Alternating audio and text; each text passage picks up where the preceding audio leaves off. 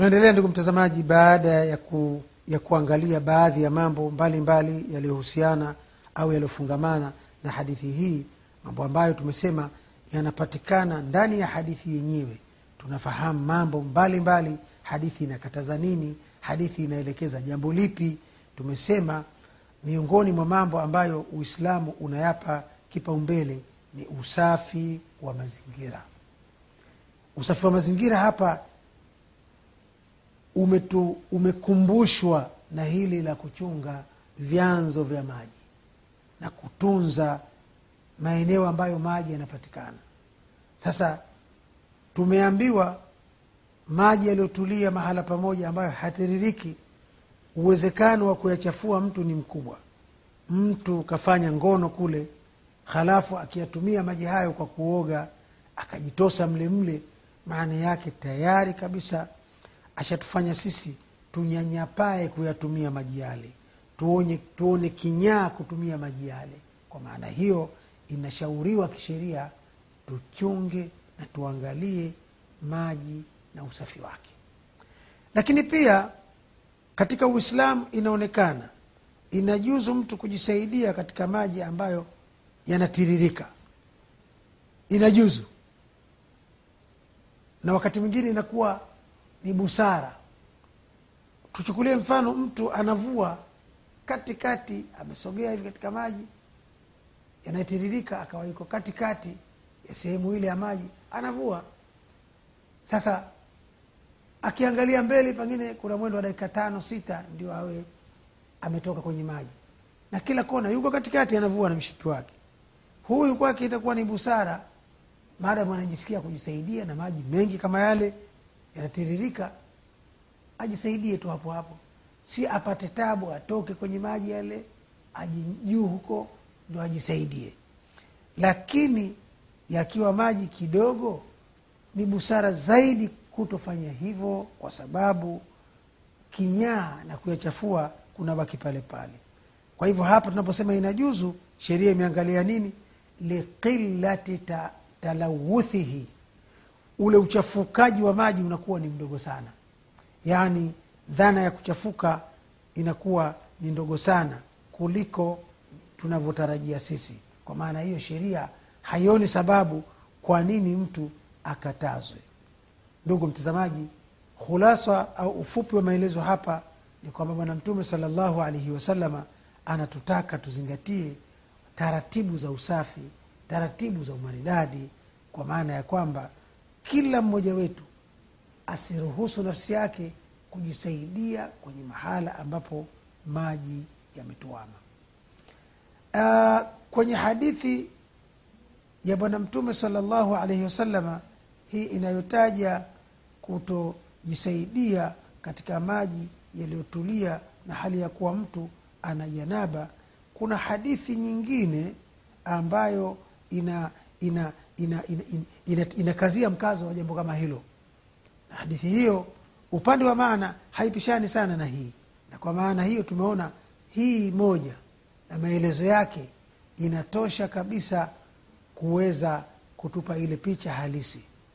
Lakini kubwa zaidi ni kujua kwamba maji tunayazungumzia hapa ni yale ambayo athari za kujisaidia zinaweza kujitokeza ule ukinyaa manake leo tunajua unakuta maji mengine imetulia mahala lakini mengi sana kupita kiasi. Je wingi huo utazuia? Ule ukinyaa usiwepo hautazuia. Lakini kama si mengi kiasi hicho lakini yanatiririka yale maji yanatembea hivi ni dhahiri kwamba ule ukinyaa unakuwa haupo na mtu anaweza akayatumia bila wasiwasi wowote. Kwa hivyo riwaya thumma yaghtasilu minhu. Kisha akawa anaoga kutokana na maji hayo. Na katika mapokezi mengine thumma yaghtasilu fihi. Kwa hiyo zote hizi riwaya zimetaadadi zimepishana pishana lakini zina maana moja. Na baada ya hapo ndugu mtazamaji tutumie muda vizuri tuangalie sasa hadithi nyingine ambayo Imamu Abdul Ghani al-Maqdisi ameiorodhesha katika kitabu chake ikiwa ni hadithi ya nambari sita. Hadithi hii anaitamka kwa kusema alhadithu sadisu an abi hurairata radhiyallahu anhu anna rasula llahi sallallahu alayhi wasallam qal idha shariba alkalbu fi inai ahadikum falyaghsilhu sab'an hii hadithi mutafaqun alaihi na katika riwaya aliyonfarid imamu lbukhari imamu muslim inasema ulahunna biturab hayo saba hayo lile moja la mwanzo katika hayo saba ni mchanga ushirikishwe katika kutumika. Sasa maana ya hadithi hii au kama kuna maneno ya kuangalia tunaangalia ni yale ya kawaida. Kwa sababu idha shariba lkalbu fi inai ahadikum falyaghsilhu sabaa maana ya hadithi hii ya mtume sala llahu alehi wasallam bwana mtume sala salam anasema idha shariba lkalbu mbwa atapokunywa fi inai ahadikum katika chombo cha mmoja wenu falyaghsilhu saban basi na akioshe kile chombo mara saba.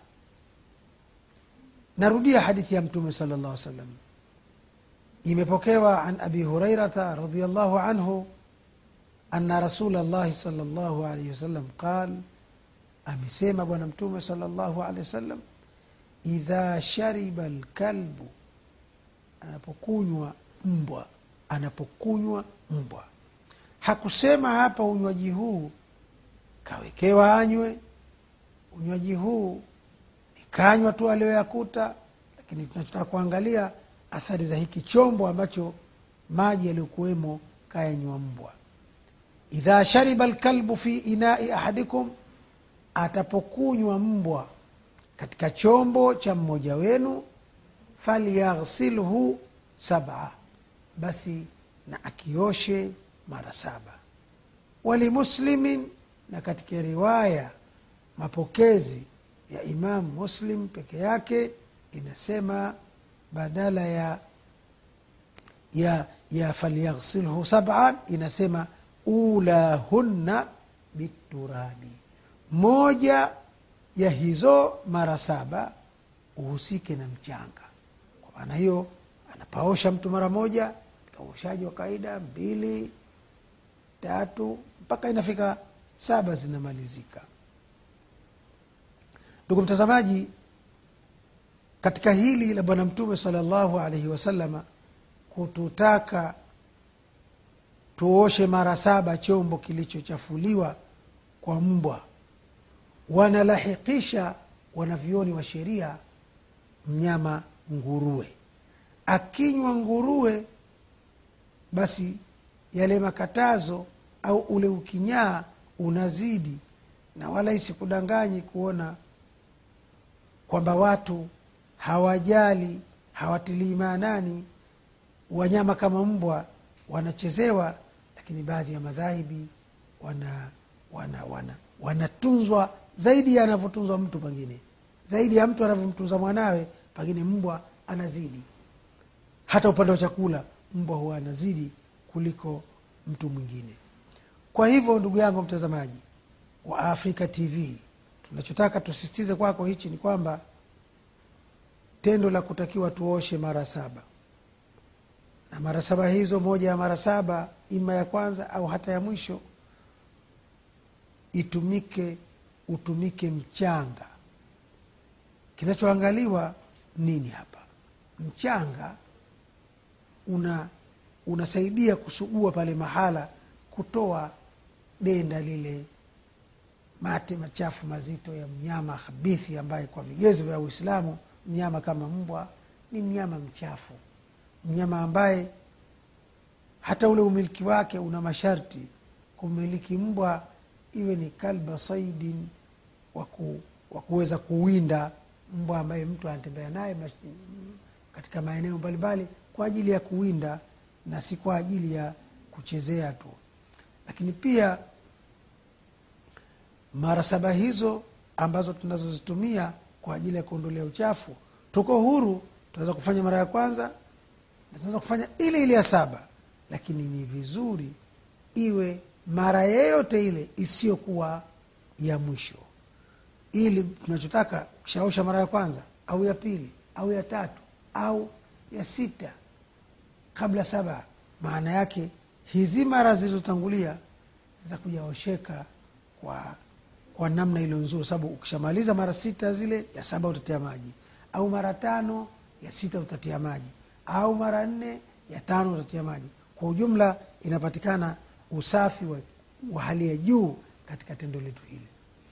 Na hadithi hii ni miongoni mwa hadithi ambazo zimetaadadi riwaya. Yani yale mapokezi yake yamekuwa ni mengi sana huyu kapokea yule kapokea yule kule kapokea. Na bahati mbaya mapokezi hayo yote hayaashirii hayaashirii kabisa kuwa kuna kitu kinachoweza kika kikazidi uchafu wa mbwa na nguruwe. Si tunasema mbwa na nguruwe kwa mtazamo wa uislamu ni katika wanyama wachafu. Umiliki wa mbwa iwe ni kwa sababu unawinda wanyama pori huko anakusaidia kufukuza au unataka kufanya ulinzi pengine kuna uhalifu unatunza mali zako pale waweza ukawa na mbwa akawa anasaidia angalau kwa makelele yake kukuamsheni nyinyi mliolala. Lakini kuwa na mbwa huna kazi naye ni kwa sababu tu watu waogope nyumbani kwako geti kali una hivi una hivi. Kwa kweli kwa maelezo ya bwana mtume salllah salam mwenye kutakhidhi mbwa akawa naye na hana kazi ya msingi ya kuwa naye yule mbwa. Ili mradi tu yupo yupo kuwatishatisha watu kuonyesha yeye ndio yeye kwa kweli anapungukiwa kiwango cha hali ya juu. Mtume anasema akiwa mtu ana mbwa si wa kuindia wala si wa kufanya ulinzi. Kila siku kama katika amali njema kama alifanya anapungukiwa kiasi cha qirati mbili.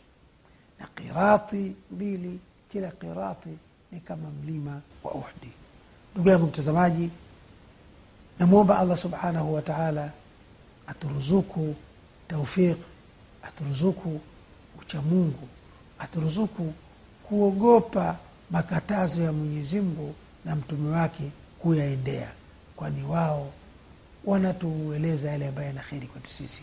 Kwa haya machache tukutane katika kipindi kijacho. Kwa taufiki ya mwenyezi mungu na msaada wake wassalamu alaikum ورحمة الله وبركاته.